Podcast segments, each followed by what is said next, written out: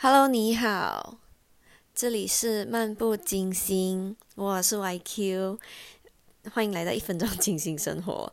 今天要聊的是退堂鼓，难道我要打退堂鼓了吗？我才录三天的 Podcast，才录了三集的 Podcast。打退堂鼓的意思大家应该知道吧？就是做事中途变卦，就退缩的意思。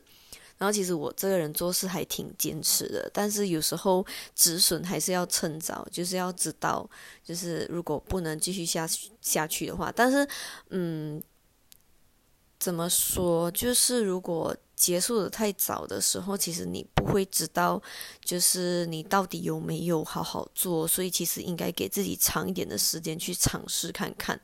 然后我呢，今天就是一个调整。因为之前的好像声音都太小了，今天就尝试讲大声一点，然后希望以后继续录下去。